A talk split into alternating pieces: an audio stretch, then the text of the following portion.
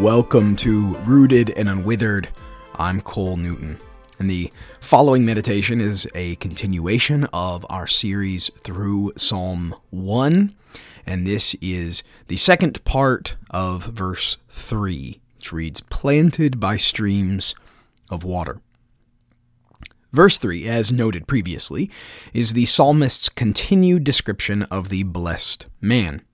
Through the metaphorical imagery of a tree, he is able to give us vivid conception of the stable and steady growth of him in whom the Lord delights. This verse then builds upon that figure of speech with three modifying descriptions. One, planted by streams of water. Two, that yields its fruit in its season. And three, and its leaf does not wither. So let us meditate upon that first one here. What is the significance of a tree being planted by streams of water? Well, last week we read in Jeremiah chapter 17's parallel text that the cursed man is like a shrub in the desert. He shall dwell in the parched places of the wilderness in an uninhabited desert. The desert is an uninhabited place precisely because it is without water. We rightly find it remarkable that any plants survive in the desert at all, but they are certainly not what we turn to for pictures of joy and prosperity.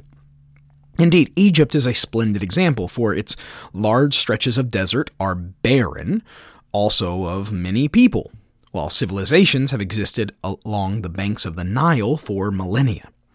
Water sustains life. A shrub in the desert may be surviving, but it is not thriving.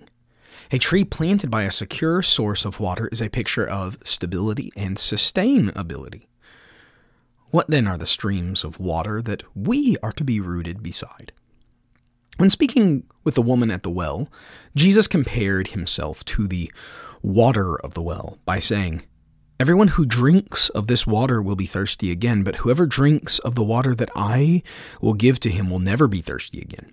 The water that I will give him will become in him a spring of water welling up to eternal life.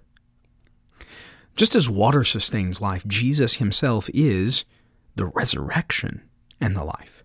And knowing him is eternal life. He is the fountain of life, guiding and sustaining us in himself as we remember each week as we come to the Lord's table.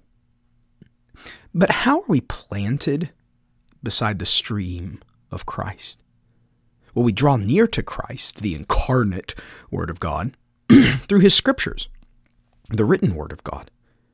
Did not Jesus tell the crowds that the Scriptures testified to Him? Thus, the picture of a tree planted by streams of water is the same thing as delighting in God's law and meditating upon it day and night. Christian, if you do not delight in and meditate upon God's word, you are planting yourself in a parched desert land. You are depriving yourself of the stream of living water granted to you by our triune God. Plant yourself, therefore, beside this stream and drink deeply each day. Thank you so much for listening. For more resources for knowing and loving God's Word, please visit bcnewton.co. And until next time, grace and peace.